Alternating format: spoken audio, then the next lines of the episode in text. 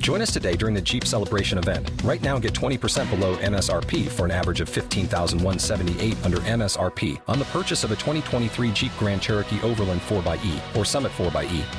Not compatible with lease offers or with any other consumer incentive offers. 15,178 average based on 20% below average MSRP from all 2023 Grand Cherokee Overland 4xE and Summit 4xE models in dealer stock. Residency restrictions apply. Take retail delivery from dealer stock by 4 1. Jeep is a registered trademark.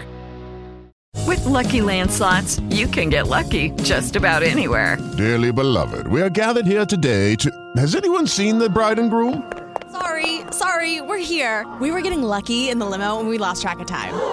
No, Lucky Land Casino, with cash prizes that add up quicker than a guest registry. In that case, I pronounce you lucky. Play for free at LuckyLandSlots.com. Daily bonuses are waiting. No purchase necessary. Void where prohibited by law. 18 plus. Terms and conditions apply. See website for details. Dzień dobry, witam Was bardzo serdecznie w kolejnym odcinku Codziennika Rodzica. Dzisiaj będziemy rozmawiać sobie o tłumaczeniu, o tym, czy tłumaczenie działa, kiedy tłumaczenie mogłoby mieć sens. E, Możecie dać mi znać, jak e, słychać, jak widać, czy wszystko Wam tutaj technicznie e, działa. Dobra, powiedzcie mi, jak tak sobie czekamy, aż się trochę pozbieracie, czy są tu takie osoby, które dzisiaj są po raz pierwszy? Czy ktoś jeszcze wcześniej codziennika w ogóle nie oglądał i dzisiaj zawitał, a ktoś jest od, um, od jakiegoś czasu? Dajcie znać, kogo tu dziś mamy. Wszystko ok? Piszecie mi na Instagramie, ok, super. Dobrze mi to, dobrze to słyszeć, czyli wszystko Wam działa. Dobra, słuchajcie, jest ok. Um, niektórych rozpoznaję, dobra, Basia jest pierwszy raz. Um, niektórych już nawet rozpoznaję, słuchajcie, po imionach. Um, drugi raz, pierwszy raz, ok, czyli tak mieszanie. Dobra. Słuchajcie, mm, dobra, to zaczynamy. Będziemy dzisiaj rozmawiać sobie e, trochę o tym przede wszystkim, skąd nam się wzięła w ogóle taka strategia jak tłumaczenie. Czyli chciałabym zacząć temat tłumaczenia od tego, co my tak chętnie dzieciom tłumaczymy i co w zasadzie mam na myśli, jak w ogóle chcę z Wami dzisiaj rozmawiać um, o tłumaczeniu. Pytacie oczywiście tradycyjnie, czy będzie zapisany. E, Wszystkie codzienniki są na e, YouTubie, można tam sobie kliknąć subskrybuj, żeby żadnego nie przeoczyć. Um, I one są też zapisane w Insta TV i są zapisane na Facebooku, więc wszystkie możliwe kanały, które Wam odpowiadają tam e, na pewno są. Jeśli chodzi o to, co tłumaczymy, to przede wszystkim tłumaczenie jest taką strategią, która nam się e, uruchamia wtedy, kiedy próbujemy dzieciom trochę dodać motywacji, czyli to jest taka strategia, którą wybieramy, żeby komuś powiedzieć, po co ma myć zęby, po co ubierać kurtkę. To będą wszystkie te takie sytuacje, w których mówimy komuś, ale dlaczego musisz teraz iść do przedszkola, chociaż nie chcesz, co takiego co takiego będzie się działo w tym przedszkolu i dlaczego warto się tam znaleźć. Czyli tłumaczenie jest taką strategią przede wszystkim opowiadania o sensowności zrobienia czegoś, do czego chcecie nakłonić dziecko, ale też bywa, że tłumaczymy dzieciom przyczyny naszej odmowy, czyli że jak czegoś odmawiamy, decydujemy się czegoś nie robić, nie poczytam ci, bo jestem zmęczona, to czasami, kiedy to się nie spotyka ze zrozumieniem u dzieci, to my wpadamy w takie tłumaczenie, ale dlaczego nie będzie tak, jakbyś potrzebował, czyli skupiamy się mocno na tym, żeby pokazać dziecku, że nasza odmowa jest sensowna, albo że ona z czegoś wynika, albo że coś takiego tutaj um, zaszło po naszej stronie, co powoduje, że my się nie zgadzamy. No i też um, tłumaczenie nam się uruchamia wtedy, e, kiedy wchodzimy w taką e, dłuższą rozmowę na temat sekwencji zdarzeń, które się zakończyły emocjami. Czyli na przykład nasze dziecko płacze, bo ktoś mu coś zabrał, w piaskownicy, a my zaczynamy mu opowiadać, no tak, no chłopiec ci zabrał, ale zabrał, bo cię prosił, żebyś mu dał i ty mu tego nie dałeś. Czyli opowiadamy całą tą taką sekwencję mm, niemalże chronologiczną tego, co, co się wydarzyło, zanim nasze dziecko się zdenerwowało, zasmuciło, przyszło jakieś trudne emocje, albo jakaś sytuacja eskalowała do takiego stanu, w którym ktoś kogoś um, popchnął, ktoś kogoś przywrócił, ktoś powiedział coś przykrego. No i w końcu tłumaczenie to jest coś takiego, co często robimy z takim zamiarem powiedzenia, jak się czują inni ludzie, czyli żeby im trochę opisać stan innych ludzi. Czyli na przykład mówimy, że no babcia jest smutna, jak nie chcesz jej przytulić i zaczynamy tłumaczyć, jakby wchodzimy w tę część tłumaczeniową emocji mm, innych ludzi. Nie wiem, jakie macie doświadczenia osobiste z tłumaczeniem, czy tłumaczenie to jest coś, co wam działa, czy wam nie działa, ale mam takie poczucie, że jest co najmniej kilka takich sytuacji, w których tłumaczenie albo się kompletnie nie sprawdza, albo my sobie możemy tłumaczyć do oporu, a nic się nie zmienia po stronie dziecka. Macie taką, takie sytuacje ze swoimi dziećmi? Potrafilibyście powiedzieć, kiedy macie wrażenie, że tłumaczenie wam się nie sprawdza? Zerkam tu na wasze komentarze i w jednym i w drugim miejscu. Co takiego robicie, kiedy wam się tłumaczenie nie sprawdza?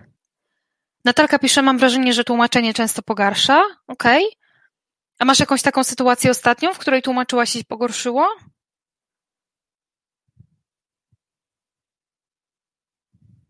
Co takiego robicie, kiedy się pogarsza? Jaką sytuację próbujecie tłumaczyć, jaki stan?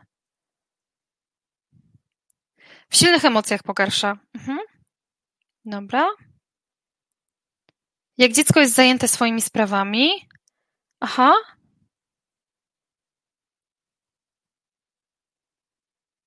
Natalia piszesz, jak krzyczysz, to pogarsza.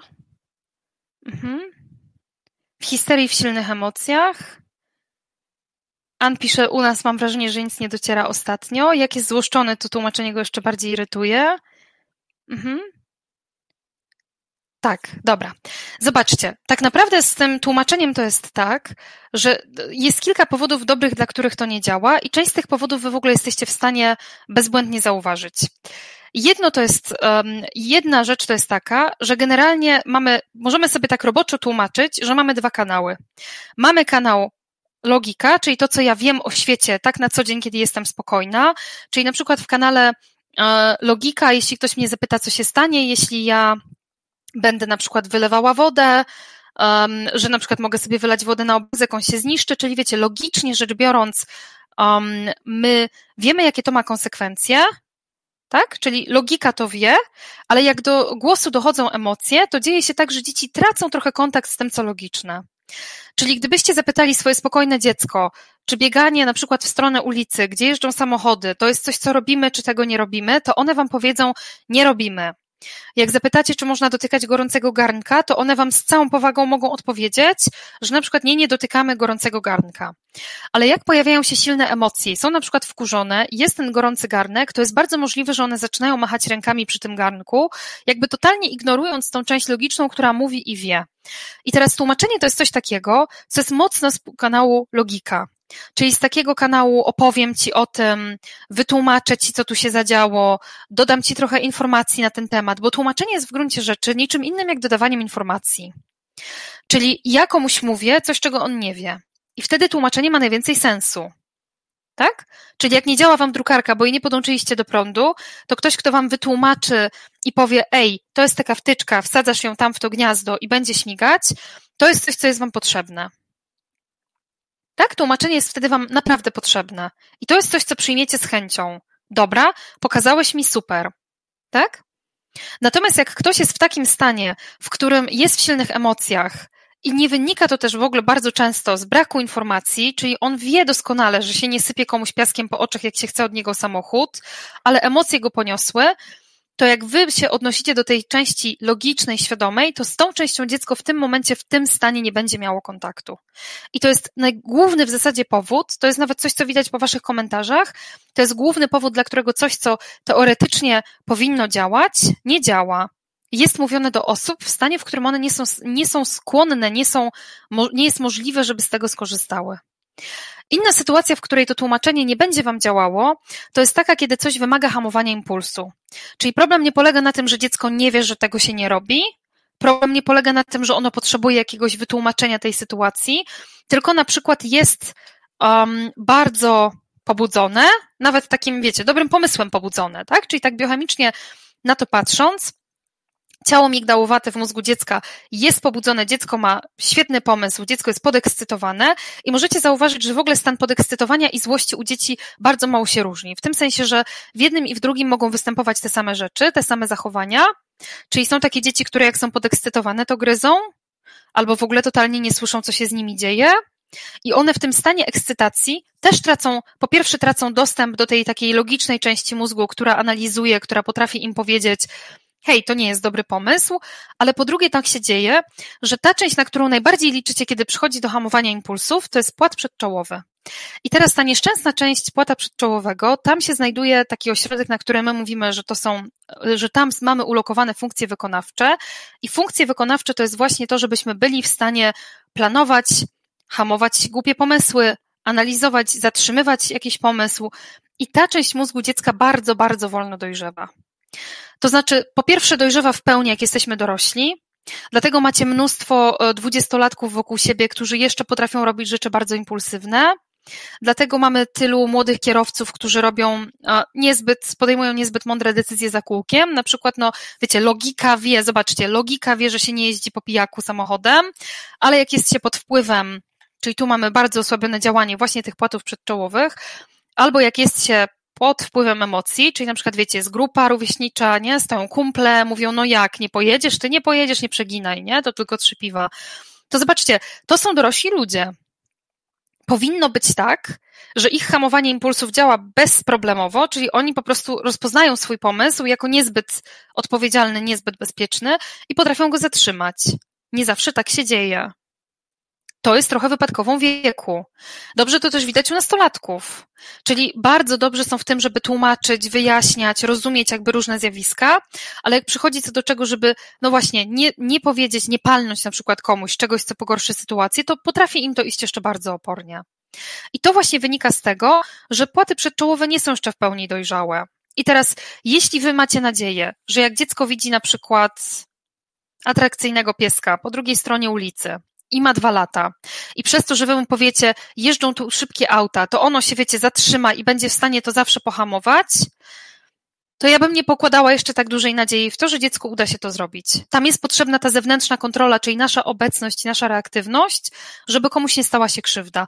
I tłumaczenie, chociaż dodaje wiedzę i na spokojnie, spokojnemu dziecku rzeczywiście warto wytłumaczyć, dlaczego my chcemy, żeby ono z tej ulicy zeszło, tak to nie będzie coś, co nam tu i teraz rozwiąże sytuację. Tak? I wtedy nasza złość, która wynika z tego, tłumaczyłam ci tyle razy, wiecie, dobra, tłumaczyłaś tyle razy, okej, okay, to się zapisało w tych częściach mózgu, w których powinno i dziecko ma do tego dostęp, jak jest spokojne. Ale jak się pojawia impuls, to jego hamowanie nie działa jeszcze sprawnie i tłumaczenie tej części kompletnie nie adresuje i nie załatwia, bo ta część jest w ogóle bardzo trudna do przyspieszenia rozwój w ogóle układu nerwowego jest czymś, na co mamy relatywnie mało wpływu w tym sensie, że tak jak nie jesteśmy w stanie sprawić, żeby dziecko, które um, nie potrafi jeszcze trafić ręką do nosa, potrafiło to zrobić wcześniej niż to wynika z rozwoju mózgu, tak samo nie jesteśmy w stanie sprawić, żeby trzylatek kontrolował się w takim stopniu jak trzynastolatek. A w pełnej uczciwości muszę powiedzieć, że czasami mamy taką nadzieję jako rodzice, że będą kontrolować się dzieci w takim wieku, w którym to jest organicznie mało prawdopodobne czy możliwe i królują tutaj naprawdę nasze oczekiwania wobec dwulatków. Nie? Trudno się to przyznaje przed samym sobą, ale jakbyśmy się zastanowili nad tym, ile samokontroli w tym, żeby powstrzymać coś, co już jest, wiecie, już jest ruszone, tak? Czyli już poszło sobie lawiną, już jesteśmy w trakcie, na przykład, wiecie, już wylewamy coś, to jest mega ciekawe, tak? Mega ekscytujące dla dwulatka, a my teraz chcemy, żeby on przestał to wylewać. Trudne zadanie przed nim stawiacie, nie? Zobaczcie na to z tej strony, z tej perspektywy, że to jest bardzo trudna rzecz do zrobienia, właśnie dlatego, że to nie wymaga wiedzy, to nie wymaga w ogóle, um, to nie wymaga w ogóle wtedy tłumaczenia całej sekwencji i dużego gadania, tylko jeśli dziecko robi coś, co wiecie, grozi komuś innemu, grozi jego bezpieczeństwu, nie wiem, zniszczy wam coś naprawdę wartościowego, to wy jesteście odpowiedzialni za to, żeby to zatrzymać i gadanie się w tym mało sprawdza. Czyli im krótszy komunikat dajecie wtedy, tym większa jest szansa, że zaadresujecie to, co się dzieje. W ogóle im dłużej gadacie, tym mniej jesteście słyszani. To już swoją drogą. Inna rzecz jest taka, że czasami dziecko dobrze wie, co zrobić, czyli wie, czego oczekujecie, ale na przykład totalnie nie wie jak. Czyli na przykład mówicie, dobra, idź sobie teraz pobaw się sam, a dziecko na tę konkretną zabawę teraz nie ma pomysłu, ma pomysł na zabawę z wami. Czyli ono wie, czego oczekujecie. To nie jest kwestia tego, że ono nie wie. Wie, nie ma na przykład pomysłu jak. Jeśli mówicie, dobra, to idź i idź i zacznij się bawić z dziećmi. Okej, okay. czasami tam jest problemem to, że dziecko nie wie, jak ma zacząć, czyli interakcja jest trudna, tak, żeby zacząć interakcję. Czasami też jest tak, że dziecko wie, czego oczekujecie, ale na przykład ma potrzebę sprawczości autonomii. to też jest znowu taki kasus, który się bardzo często zdarza dwulatkom, trzylatkom. Czyli takim dzieciom, które dobrze wiedzą, czego oczekujecie, nawet rozumieją tak logicznie, tak, na spokojnie, byłyby w stanie wytłumaczyć, dlaczego, o co chodzi mamie, czyli że mama na przykład nie chce się spóźnić do pracy, ale mają w sobie tę taką część rozwojową, która się dopomina o autonomię. O to, że ja sam, ja decyduję, ja zrobię po swojemu, ja chcę sprawdzić, co się stanie, jak to zrobię. I ta część jest tą częścią, która z wami nie współpracuje w danym momencie. Czyli dziecko, odmawiając wam robienia czegoś, dba o jakieś inne swoje potrzeby. I te rozwojowe, co jest czasami ogromnie trudne, one bardzo często dotyczą właśnie tego, kto będzie współpracował, kto nie będzie współpracował i dlaczego. Tak? No i w końcu są takie rzeczy, których nie da się nauczyć przez gadanie. W ogóle powiedziałabym, że jeśli chodzi o to, czego możemy nauczyć przekazując wiedzę, to zakres tego, czego jesteśmy w stanie nauczyć, jest ograniczony. Gdybym Was zapytała, czy jesteście w stanie nauczyć swoje dziecko mówienia, robiąc mu wykład o tym, jak zaczyna się mówić, czyli że się otwiera usta, że się układa język, że się coś robi z zębami, że przepływa powietrze, że coś tak, że nie da się na przykład mówić, jak się wciśnie pięść do buzi. Bylibyście w stanie to zrobić w ogóle mówiąc o tym, gadając o tym? Nie bardzo, nie? Bardzo trudne by to było. Nie jesteśmy też w stanie kogoś nauczyć teoretycznie, jak się pływa. I nie jesteśmy też w stanie teoretycznie przez gadanie nauczyć kogoś, jak się nie złościć. W ogóle nie jesteśmy w stanie się nie złościć, to jest pierwsza rzecz. Czyli wiecie, cel się nie zgadza, cel jest nierealny totalnie, wszyscy będziemy się złościć. To, co możemy dla siebie zrobić i to, czego możemy uczyć dzieci, to tego, co ze sobą zrobić, jak już się złościsz. Ale tego nie uczymy gadaniem. Bo to nie jest coś, czego się uczymy gadając. Jakbym was zapytała, dobra, powiedzcie mi, jak rodzice nauczyli was złości. Co wam mówili rodzice? Że należy sobie gwizdnąć dwa razy albo oddychać głęboko? Wiecie, to nie jest coś, czego oni was nauczyli w ten sposób. Wasze reakcje bardzo często pewnie teraz przypominają w ogóle reakcje waszych rodziców. Czyli dużo osób rozpoznaje już, jak coś robi, to rozpoznaje swoich rodziców w tym, że to robi. Czyli na przykład komuś się uruchamia, że rzuca te same teksty. Tak? Agata, mówisz, a, co, a czy jak małe dziecko potrafi jednak czasem się kontrolować i pamięta tłumaczenia, to znaczy, że coś jest nie tak. Ale co jest nie tak? Musisz to doprecyzować, o co pytasz. Może być tak, słuchajcie, że dzieci jak się uczą, generalnie rzecz biorąc, to one się robią coraz lepsze w tym hamowaniu impulsów. Czyli generalnie, jak popatrzycie na swoje dziecko, to widzicie, że ono nie wiem, kiedyś na przykład wkładało bardziej palce w kontakt, nie szło go stamtąd odciągnąć. Dzisiaj jak je złapiecie, powiecie, hej, palce z kontaktu, to one są w stanie to zatrzymać. Czyli ja nie mówię, że tam nie ma żadnego, żadnego mm, progresu tak? Inna sprawa jest taka, że jak się coś wybawi, jak się jakiś temat zakończy, czyli na przykład jak ktoś, kto ma dostęp do tablicy manipulacyjnej, powciska sobie ten przycisk włączania światła 300 razy, to tam jest mniej pobudzenia w mózgu, kiedy przychodzi do tego, że sobie jest jakiś przycisk i tak, on się przestaje robić tak atrakcyjny. Czyli bardzo często to, że ktoś normalnie reaguje na to, że czegoś się nie robi, bo to jest niebezpieczne, czyli na tłumaczenie, dlaczego to jest niebezpieczne, nie wiem, jest gorące, jest ostre, jest jakieś tam, nie odnosi sobie tego, czyli to mu się nie udaje zrobić w sytuacji, kiedy jest nowa rzecz, czyli jest tak dużo um, pobudzenia, jest tak dużo podekscytowania nowością, nową rzeczą, że nie jest w stanie tego w ogóle zrobić. Tak? Że tam przestaje już działać ta część. I działa z rzeczami, które są trochę mniej ekscytujące, ale nie działa z tymi, które naprawdę gdzieś zapaliły kogoś do działania, nie? Um, Natalia piszesz, 100% jestem własną matką. No właśnie. Więc wiecie, to nie jest tyle, nie, nie wyrażamy różnych emocji w taki sposób, w jaki przeczytaliśmy sobie w jakiejś książce, jak się wyraża emocje, tylko w dużej mierze podpatrujemy innych ludzi, jak oni to robią. Podpatrujemy, co oni robią. Jak się złoszczą, to co mówią. Nie? Co mówili do nas. Czyli to, co, to, czego oni nas nauczyli o emocjach, poprzez reagowanie na nasze emocje. To jest ogromny sposób nauki. Jeden wielki kanał. Tak? Dlatego to, co robicie, jest sto razy ważniejsze od tego, co mówicie. Bardzo często wiecie, przekaz ustny i to tłumaczenie, typu, nie wiem, nie można krzyczeć na ludzi, bo to nie jest sposób, żeby się złościć. Nie, w ogóle nie koreluje z tym, że pięć minut wcześniej sami krzyczeliście. Tak? Czyli, że to się totalnie też nie zgadza, nie? Te kanały gdzieś ze sobą um, nie zazębiają. Więc wiecie, jeśli już się zdarza, że tłumaczenie jest nieefektywne, to prawdopodobnie jest go za dużo, czyli gadanie jest za dużo. Może być tak, że gadacie do kogoś, kto potrzebuje wsparcia na poziomie emocji, a wy gadacie na poziomie logiki, czyli adresujecie zupełnie nie ten kanał, którym ono teraz jest w stanie z wami złapać kontakt. Może być tak, że to wynika z tego, że wymagacie czegoś, co wiąże się z kontrolą impulsów i dziecko dopiero nad tym pracuje i w końcu mu się to uda, ale dzisiaj jeszcze się nie udaje i nie ma to nic wspólnego z tym, co wy robicie w międzyczasie. Może być tak, że dziecko potrzebuje więcej wskazówek, jak coś robić, a nie co robić. I tu od razu jest właśnie ten słynny komunikat nie wolno, który Dominika pytasz na Instagramie. Komunikat nie wolno nie będzie działał, bo nie wolno nie mówi mi totalnie i kompletnie, co ja mam zrobić. Tak? Jeśli dziecko coś robi z potrzeby eksploracji, czy z potrzeby autonomii, czy z potrzeby ruchu, czy z potrzeby jakiejkolwiek, bądź byście tutaj wzięli, i ja mu mówię, nie rób tego, nie rób tamtego, to potrzeba sama w sobie jest dalej niezaspokojona i dziecko będzie szukało innego sposobu, żeby to zrobić.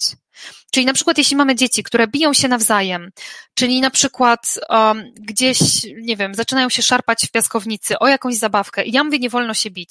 No dobra, to jak wolno dać innej osobie do zrozumienia, że ja bym się chciała tym pobawić? Zobaczcie. Tam brakuje wtedy tej strategii. Nie wolno, totalnie nie mówi jak. Dobra, nie wolno sypać piaskiem. Abstrahuję od tego, czy mózg w ogóle słyszy nie u dzieci, nie? Czyli czy to nie wolno jest w ogóle słyszane. Um, no to wiecie, dobra, nie wolno sypać piaskiem, a wolno popchnąć? Tak? Czasami u starszych dzieci, jak mówimy nie wolno, to zaprasza to dyskusję, czyli o tym, ale dlaczego nie wolno, a babcia mówi, że wolno? Nie? Albo a tata mi pozwolił? Czyli zobaczcie, wchodzicie w taki rejon, jak się chowacie za tym nie wolno, wchodzicie w rejon ustanawiania różnych zasad i reguł, których jak dziecko nie zna, to może tak, nie być świadome. Nie do końca też to się przekłada na to, że zawsze będzie w stanie zrobić to, o co prosicie. No i tu Edyta pytasz, czy jak może być tak, że dziecko celowo robi rzeczy, których nie wolno, bo wtedy zyskuje naszą uwagę. To jest bardzo zawiły koncept ludzi dorosłych na coś bardzo prostego w gruncie rzeczy. To znaczy, wszyscy ludzie potrzebują kontaktu z drugim człowiekiem, kontakt, jaki by nie był, czy przez to, że sobie gadamy, świergolimy ze sobą, czy przez to, że ktoś siedzi i mi coś teraz tłumaczy, to jest dalej kontakt i ludzie potrzebują kontaktu. Więc jeśli to jest takie pytanie o to, czy jak na przykład ja rozmawiam z kimś przez telefon i nie reaguję na dziecko i jemu się odpala taka ewolucyjnie zupełnie zrozumiała część, która się domaga bycia w kontakcie, bo brak kontaktu w przeszłości był niebezpieczny, był zagrażający, no to zobaczcie, że będzie się działo tak, że może być tak, że ten ktoś sobie podejdzie teraz na przykład do szklanki z wodą i zacznie ją wylewać. Tak? Może tak być. Że to jest sposób nawiązania kontaktu. Że za tym, co robi, stoi potrzeba kontaktu z rodzicem. Może być tak, że jeśli na przykład jest dużo napięcia między dorosłymi, ale oni się jednoczą w tym um, jakby zajmowaniu się mną, czyli na przykład jeśli oni się um, kłócą w samochodzie, tak jak gdzieś jedziemy, ale nie kłócą się wtedy, kiedy rozmawiają ze mną, żebym ja przestał się wydzierać z tyłu, to może tak być, że to jest taki objaw, to jest takie zachowanie, które uruchamia się dzieciom, żeby pokazać dorosłym trudno mi. Żeby ich trochę też czasami um, zdjąć ich głowę, zdjąć ich świadomość z tego, co ich na przykład martwi. Czyli są też takie dzieci, które w dużym stresie uruchamia im się faza właśnie robienia różnych takich albo śmiesznych rzeczy, czyli takiego trochę, jak my to czasami nazywamy, błaznowania, nie? Że to uruchamia się dzieciom w napięciu i to ma też trochę ściągnąć napięcie z dorosłych, bo jak się udaje ich rozśmieszyć, to sukces, nie? Bernadetta, nie wiem po co się w ogóle przyczepiać do tego nieszczęsnego nie wolno. Prawda jest taka, że jak powiesz stop to boli, to powiedziałaś wszystko, co chcesz powiedzieć w temacie. Nie wiem po co dodawać tam nie wolno. Ja myślę, że wolno czasami kogoś bić, czyli na przykład wolno kogoś bić, jak ci zabiera, wyrywa torebkę w ciemnej ulicy, więc ja nie lubię tak gadać, że nie wolno, bo to tak naprawdę bardzo zależy od tego, kiedy, tak? Jakby ktoś napadł moje dziecko na ulicy, to chciałabym, żeby wiedziało, że wolno. I wiecie, mówimy sobie często wtedy, bardzo często przy tym argumencie ludzie mówią, tak, ale jakie jest prawdopodobieństwo, że ktoś będzie napadał na ulicy? Wiecie co, nie wiem, jakie jest statystycznie prawdopodobieństwo, bo nie siedzę w komendzie głównej policji, ale wiem, że jak się prowadzi zajęcia z ludźmi na temat samoobrony, to oni mają piramidalny wręcz problem, żeby krzyczeć na kogoś, kto im próbuje zrobić krzywdę czy wyrwać torebkę. Tak? Instruktorzy, instruktorzy um, samoobrony bardzo często mówią, że pada taki argument, że ktoś na przykład nie chce komuś kluczami dać po oczach, żeby mu krzywdy nie zrobić. Tak? Ktoś próbuje cię zgwałcić, a ty masz jakiś dylemat, czy mu nie włożyć kluczy do oka, bo może mu zrobisz krzywdę i nie wiem, oko mu wypadnie, tak? Wiecie, totalnie, totalnie nie w tę stronę. Więc ja w ogóle nie lubię używać takiego argumentu, że nie wolno bić, bo prawda jest taka, że to boli i to jest mój sens, tak? Wiecie, to próbuję przekazać. Hej, to boli. Stop, to boli. Tak? Ale nie załatwię tego gadaniem. Ja prawdopodobnie muszę wziąć swoje dziecko na bok, uspokoić swoje dziecko i wtedy dopiero możemy popatrzeć, co my tutaj mieliśmy, co było celem tego wszystkiego. Tak? Ale po pierwsze, dziecko mi o tym nie powie, więc ja też nie pytam dlaczego. Czyli wiecie, w drugą stronę, nie wymagam, żeby ktoś mi tłumaczył, z czego mu się wziął ten stan, bo tak naprawdę, jak pytacie, dlaczego, nie wiem, dlaczego uderzyłeś kolegę w piaskownicy, jakiego rodzaju wglądu oczekujecie od dziecka? Że co wam powie? Uderzyłem go, ponieważ moja złość wezbrała, nie? Wiecie, to jest mało realne. Jakbym zapytała osobę dorosłą, dlaczego tyle kłócisz się ostatnio z mężem, to ona poda mi trzy powody takie zewnętrzne, czyli triggery, czyli powie mi nie zmywa, nie, e, nie wiem, na przykład nie wynosi śmieci, nie dzwoni do mnie, jak jest w delegacji. Ale jak pytam, dlaczego to jest dla ciebie takie ważne, to wiecie, że siedzimy nad tym czasami godzinę i ktoś pod koniec tej godziny dalej nie wie? Jakie przekonania mu to uruchamia, jakie myśli mu to uruchamia, co się tam dokładnie zadziało. Więc wiecie, w tym wieku to raczej my możemy dodać dziecku zrozumienia, czyli powiedzieć, nie chciał ci dać, zdenerwowałeś się i co? I z tej złości sypnąłeś mu piaskiem. Zobaczcie, to więcej daje dziecku zrozumienia, co się w nim zadziało. Bo jak ja będę gadać o tym, że nie wolno sypać piaskiem, to moje dziecko dalej nie ma pojęcia, po pierwsze, jak sobie radzić z tym pytaniem, a po drugie, co trudniejsze i w ogóle mega trudne dla dorosłych, jak sobie radzić z bezradnością, kiedy ja zapytałam, a ktoś powiedział nie. To jest dopiero problem. Bo tu pytacie, czy można powiedzieć zapytaj. Można powiedzieć zapytaj, ale jak ktoś zapyta i dostał odmowę i będzie mu z tym ciężko i pojawiają się emocje, to nie ma co tłumaczyć temu komuś, że ten ktoś miał prawo to zrobić. No to wiecie, to jest totalny odpał. Jakbym ja wam tłumaczyła, dlaczego wasi partnerzy mają prawo nie myć naczyń, jak są zmęczeni albo, nie wiem, nie mają ochoty albo cokolwiek, co wam to zmienia? Zobaczcie. To was w ogóle nie wspiera. Ja mogę wam wytłumaczyć prawdopodobnie większość zachowań ludzi. Tak? Czyli jak mi powiecie, mój partner nie zmywa naczyń, to ja mogę wam zrobić taką burzę mózgów i możemy sobie wymyślić 20 powodów, dla których tego nie robi. Ale to wam nie zmienia tego uczucia, które wam się odpala, tych emocji, które wzbierają, tych myśli, które za tym idą, bo to, że wy wiecie, rozumiecie, zobaczcie, wy doskonale wiecie, dlaczego dwulatki nie współpracują, bo są dwulatkami. Bo są małe, Dlaczego robią rzeczy, których nie wolno? Bo nie potrafią się powstrzymać, bo te rzeczy są często bardzo atrakcyjne, bo są niedozwolone, bo ludzie dorośli robią różne ciekawe miny, jak się, jak się robi to, czego oni nie chcieli, czyli mówią, no, no, no, jakieś nie, robią śmieszne miny.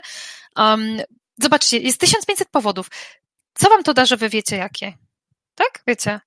To wam nic nie zmienia. Tak? I tłumaczenie jest trochę, wiecie, czasami taką metodą, która ma zracjonalizować wszystkie emocje. I muszę Wam powiedzieć, że bardzo częstym zjawiskiem w psychoterapii jest to, że ktoś bardzo dobrze wie, z czego się wzięły jego emocje. Bardzo często ktoś potrafi zidentyfikować bezbłędnie. Złoszczę się o to, bo kiedy byłem dzieckiem, moi rodzice mówili to i tamto i teraz mi to wraca. Tak? Czyli są w stanie w ogóle zidentyfikować perfekcyjnie o co chodzi. Są w stanie zidentyfikować, że to jest ich schemat, że zawsze ich to odpala. Są w stanie powiedzieć dokładnie, jakie mają emocje i nazwać je mądrymi, dużymi słowami, czyli że tu jest frustracja, a tu jest poirytowanie, a tu jest rozczarowanie. Tak, wiecie, nazywają precyzyjnie, ale nie wiedzą, jak sobie pomóc, kiedy to przeżywają, bo tłumaczenie totalnie nie adresuje kanału emocji. I jak my reagujemy na emocje, przede wszystkim gadaniem, to uczymy dziecko, że na emocje się jakoś gada, jakoś się zagaduje samych siebie. Ja chciałam zauważyć, że to mega nieskuteczne. Tak? Mega nieskuteczne. Um, także wiecie. Um, dobra, i teraz tak, żeby nie było, że jestem totalną przeciwniczką tłumaczenia, um, no to powiem Wam, kiedy to tłumaczenie moim zdaniem ma sens, bo to też nie jest tak, że nie ma sensu w ogóle. Tak? Tłumaczenie dla mnie to działa wtedy, kiedy ktoś po pierwsze nie ma informacji i tej informacji szuka. Czyli na przykład jak macie swoje dziecko, które próbuje sobie złożyć jakiś model z Lego i wywala się cały czas na tym elemencie, bo go źle układa albo go nie rotuje, tak? Albo ktoś na przykład buduje wieżę z klocków, krzywo klocek stawia, tak? I, ten, i to wszystko sobie e, cały czas spada. To wtedy powiedzieć komuś, ej, pokazać Ci, jak to zrobić. W ogóle zwróćcie uwagę, jeśli miałabym Was zapytać, czy chcecie to tłumaczyć, czy chcecie to pokazać, to z czego się dziecko więcej nauczy? Z gadania czy z pokazywania? Z pokazywania, nie?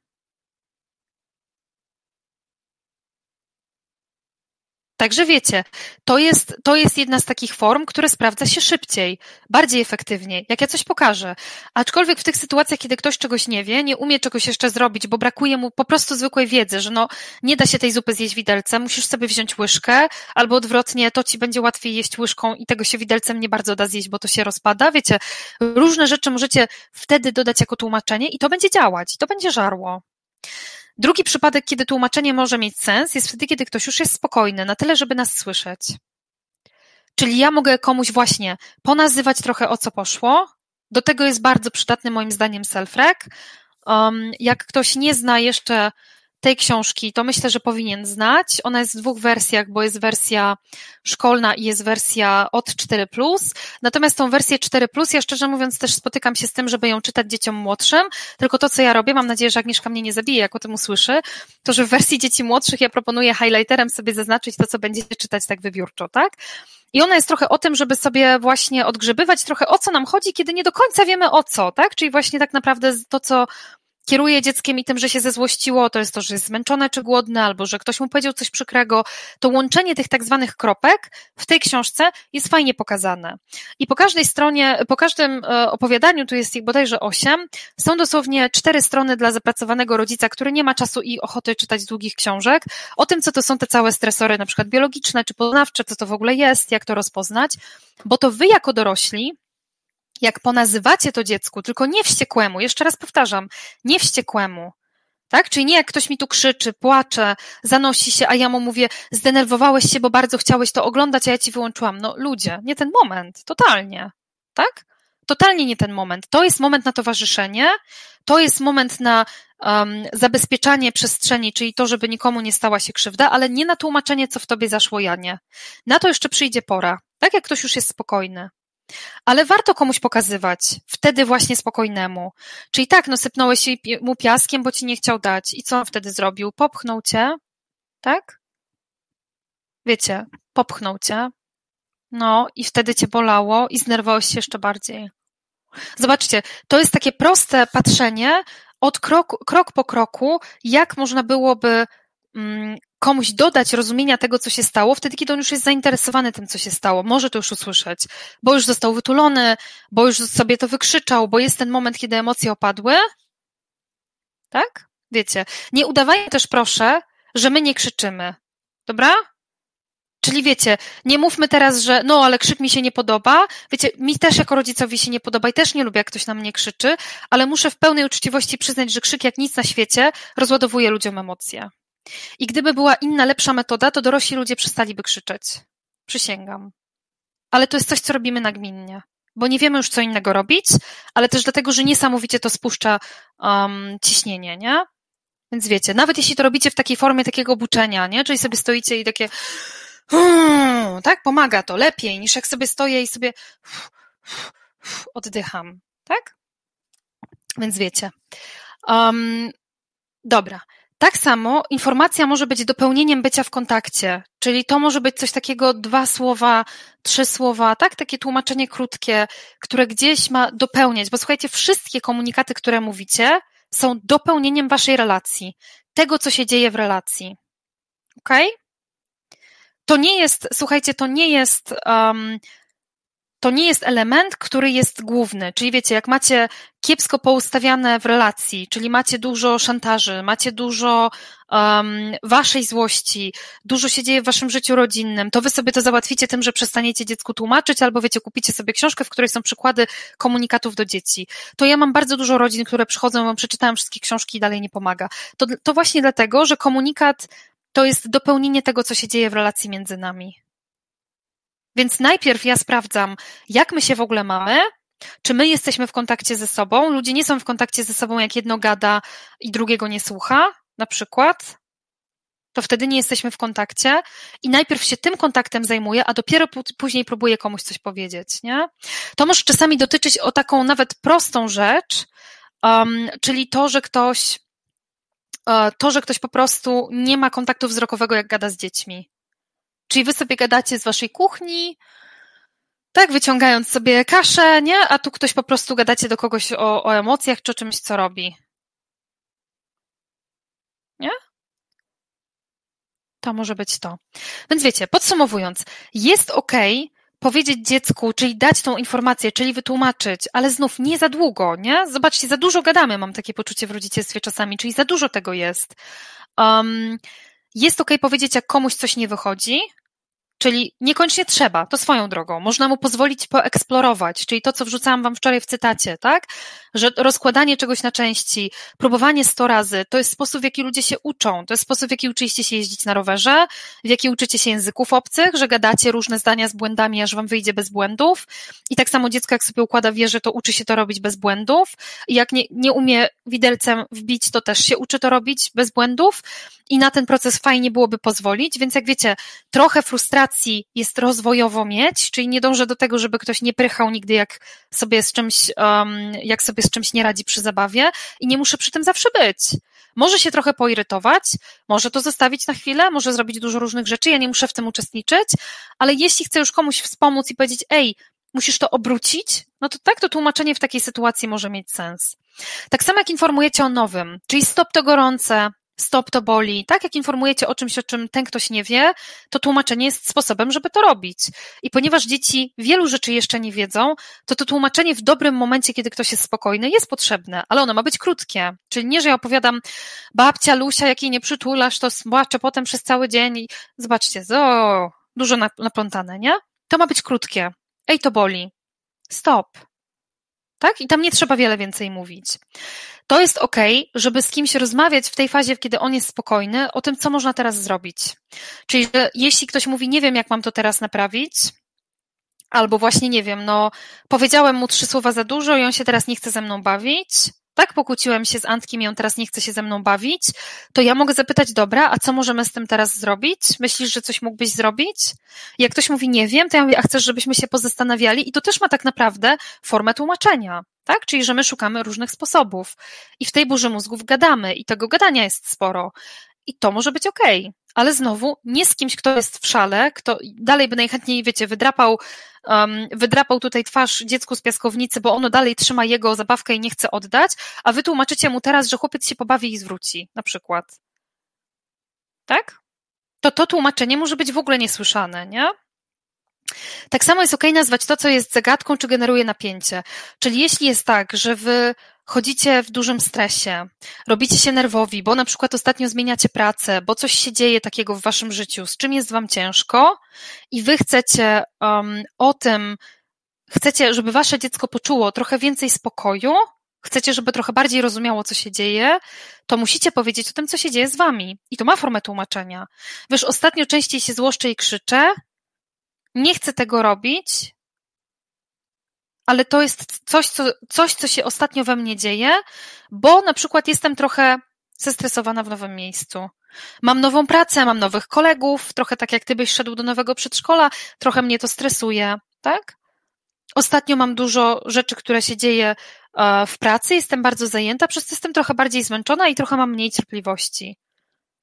Czyli, że wiecie, trochę pokazujecie e, dziecku, co stoi za tym napięciem, bo dzieci, które nie wiedzą, co stoi za napięciem, będą to wiązać ze sobą. Na to mówimy przyczynowość psychologiczna. Czyli, że wasze dzieci, jak nie wiedzą do końca, co się z wami dzieje, na przykład nie wiedzą, dlaczego płaczecie po kątach, płaczecie po kątach, bo na przykład, nie wiem, no ktoś wam bliski zmarł albo z kimś nie macie kontaktu, z kimś się pokłóciliście, tak się wydaje, że wiecie, że o śmierci zawsze mówi się dzieciom, ale bardzo często słyszę, że nie mówimy dzieciom, żeby ich nie obciążać. Tak jakby one nie wiedziały, że coś się stało. One wiedzą, że coś się stało to wtedy tłumaczenie jest jak najbardziej na miejscu. Ja w pewien sposób tłumaczę, jak nazywam swoje emocje, czyli, czyli ja mówię, co się dzieje we mnie, jestem przestraszona, tak? Przestraszyłam się czegoś. Nie, martwię się trochę o kogoś. Mogę o tym mówić.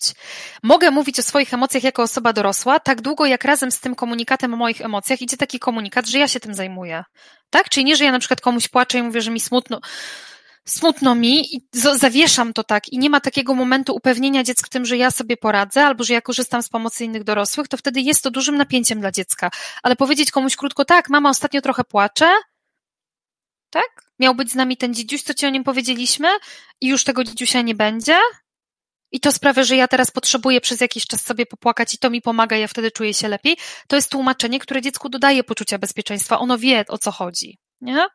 Tak samo jeśli ja bym chciała powiedzieć na przykład, że wiesz, babci tak na, babcia tak naprawdę, jak ci mówi, że jej smutno, że jej nie przytulasz, to ona po prostu nie wie, jak ci powiedzieć, że ona lubi cię przytulać. Ty nie musisz tego robić. Ale babcia, jak to mówi, to ona nie będzie naprawdę płakać, ona po prostu tak mówi, bo nie wie już, jak ci powiedzieć, że chciałaby bardzo, tak? A ty możesz chcieć albo możesz nie chcieć, bo każdy może chcieć albo nie chcieć. Nie? Czyli zobaczcie, że ja mogę też przedstawiać perspektywę innych ludzi, trochę tłumacząc, co stoi za tym, co oni powiedzieli.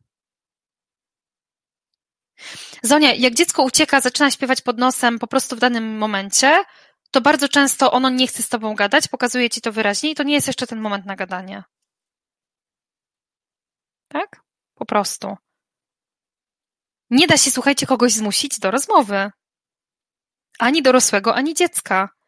Prawdopodobnie, jeśli dziecko nie chce z wami w tym momencie rozmawiać, to możecie zrobić coś innego z tym dzieckiem. Możecie z nim usiąść, zacząć coś robić, on za chwilę będzie z wami gadać. Możecie kogoś spróbować przytulić, może się okaże, że ten ktoś się chce przytulać, a nie chce, żebyście gadali.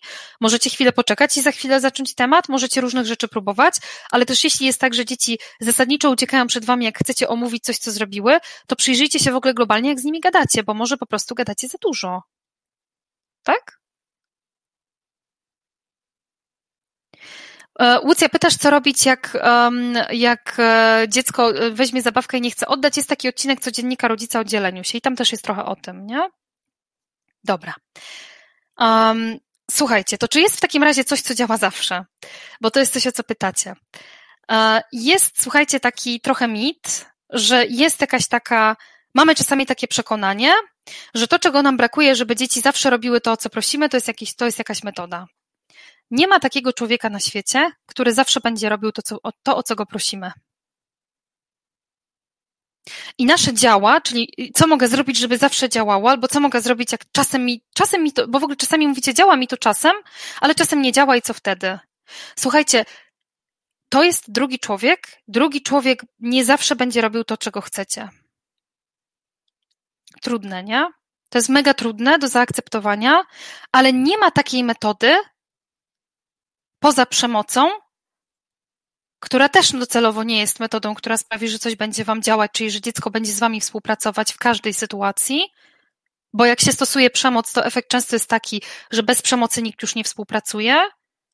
Czyli dopóki ktoś się nie zacznie wydzierać, dopóki ktoś nie zacznie szarpać, dopóki ktoś czegoś nie wyrwie, to dzieci w ogóle nie reagują już na nic. Czyli to też nie jest metoda. Ale wiecie, nie ma takiej metody, która zapewnia, że coś działa zawsze. No i wiecie, mamy tendencję czasami do robienia rzeczy, które nie działają. Czyli właśnie, wiecie, nie mamy często problemu z tym, żeby powtarzać krzyczenie na kogoś kilkanaście dni z rzędu.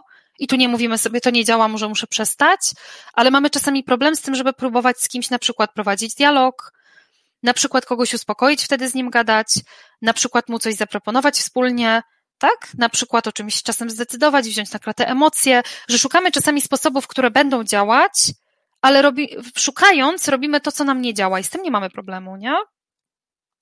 Wiecie.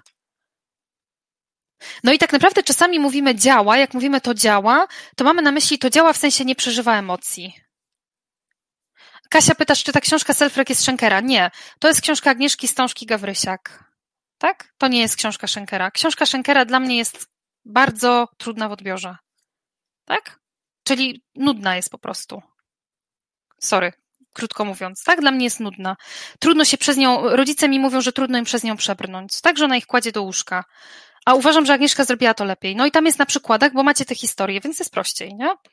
Także wiecie, jak ktoś mi czasami mówi, na przykład rodzicielstwo bliskości mi nie działa, albo na przykład nie działa mi wcale gadanie do dzieci, to on przez nie działa rozumie, że są takie momenty, kiedy ktoś nie chce z nim współpracować. Czy wy macie jakąś metodę, która zawsze działa na męża? Bo chciałabym poznać.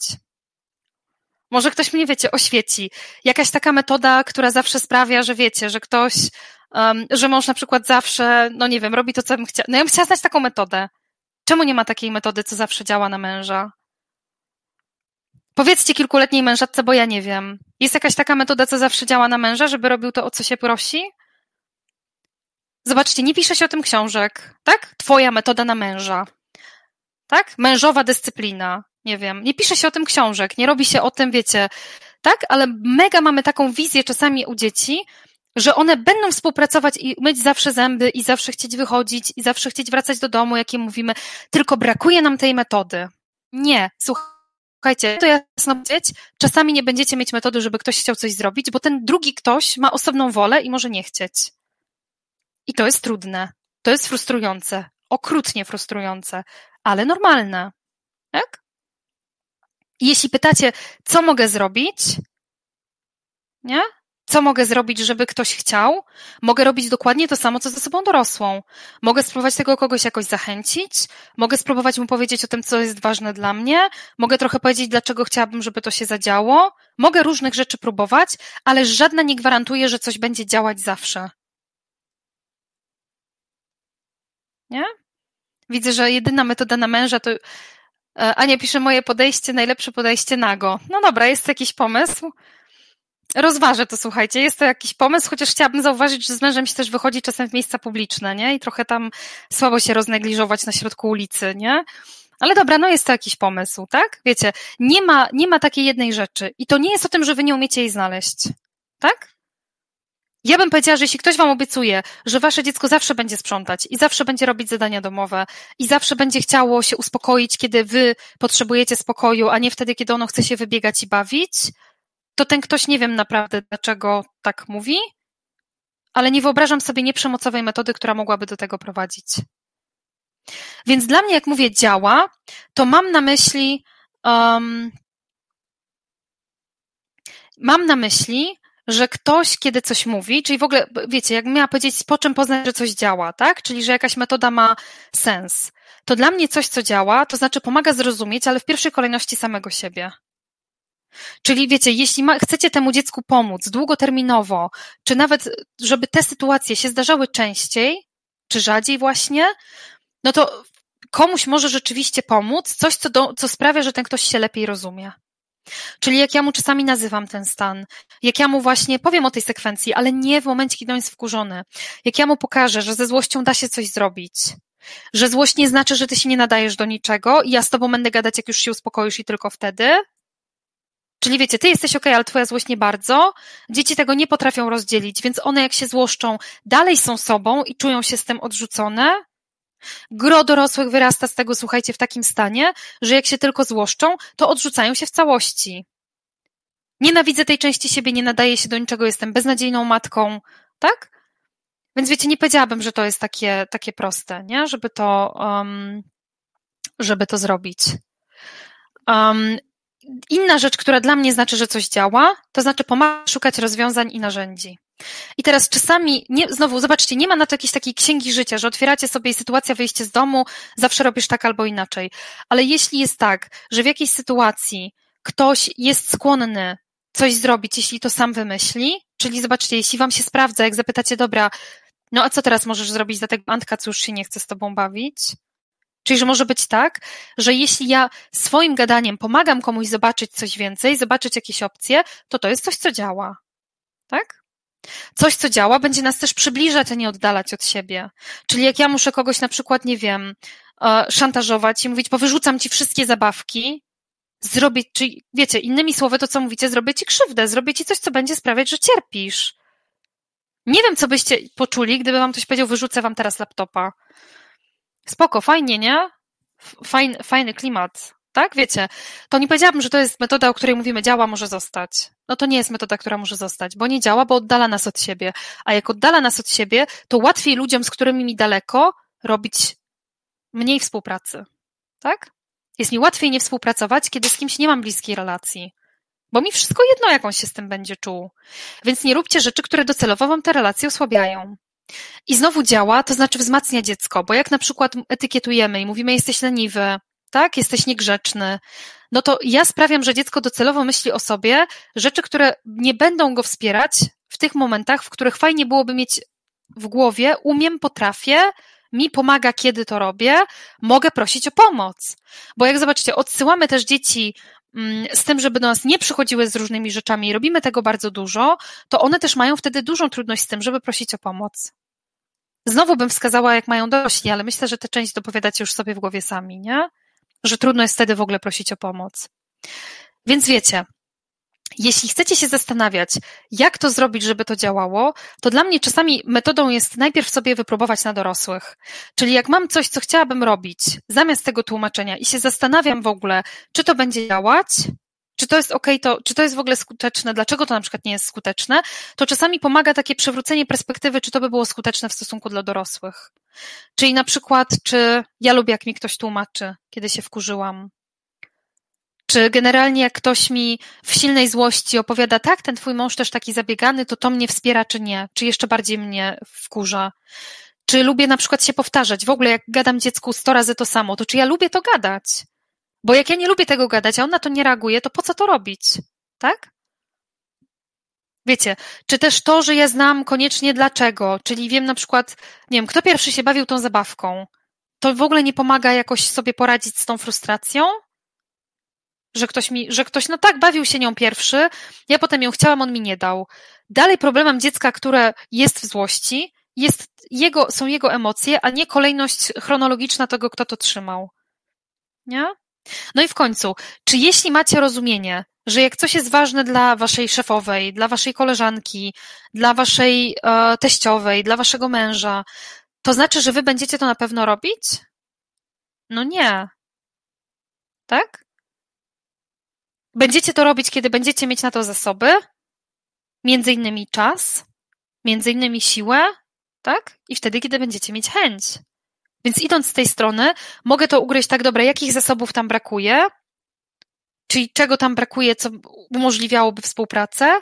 Mogę to też ugryźć z takiej strony, co mogłoby sprawić, że ten ktoś ma większą ochotę. I u dzieci dużą odpowiedzią na to pytanie jest zabawa. Dzieci wiele rzeczy robią z chęcią w zabawie. I wiele rzeczy można w zabawie też uczyć. Tak? Czyli można sobie coś zabierać w zabawie, tak? Można różne rzeczy wypróbowywać i uczyć się ich. Można się uczyć start-stop, czyli tego właśnie zatrzymywania się w zabawie. Wiele można zrobić w zabawie i w ten sposób się wielu, wielu rzeczy nauczyć, o których normalnie byśmy robili teoretyczny wykład dzieciom. Nie? Więc jak już sobie przejrzałam coś pod kątem e, dzieci, dorosłych i widzę, dobra, to na dorosłych, na mnie na przykład nie bardzo by działało, to nie byłby ten sposób, który by mi pomagał, czegoś się o sobie dowiedzieć, trochę się lepiej poczuć, nie wiem, może mieć nowy pomysł, jak to rozwiązać, może mieć inny pomysł na przyszłość, no to wracamy sobie wtedy do dzieci i zastanawiamy się, dobra, okej, okay, to teraz co mogłoby pomóc dzieciom? Nie? Wiecie, po pierwsze dzieciom bardzo pomaga, jak się im pozwala pewnych rzeczy doświadczyć. Czyli jeśli chodzi o takie sytuacje, w których ja tłumaczę, że coś nie będzie dobrym pomysłem, bo na przykład właśnie, nie wiem, um, wylejesz sobie, zepsujesz sobie i to jest, wiecie, rzecz o małej wartości, to czasem warto ją poświęcić, warto pozwolić doświadczyć, żeby ktoś się przekonał. Czyli wiecie, jak ktoś sobie stłucze to jajko za złotówkę, tak? Nawet eko, eko jajko czy coś tam i się wtedy dowie, że no jajka się nie niesie do stołu w taki sposób, tak? Czy nie niesie się na blat w taki sposób, że się wkłada na głowę, to będzie to lepiej wiedzieć niż jak będziecie o tym gadać. I to, to jest na przykład jajko zrobi wam tylko bałagan, więc można sobie na to pozwolić. Nie zniszczy wam nic na stałe. Tak? No nie róbcie tego nad, nie wiem, welurowym dywanem, ale możecie to śmiało zrobić w kuchni.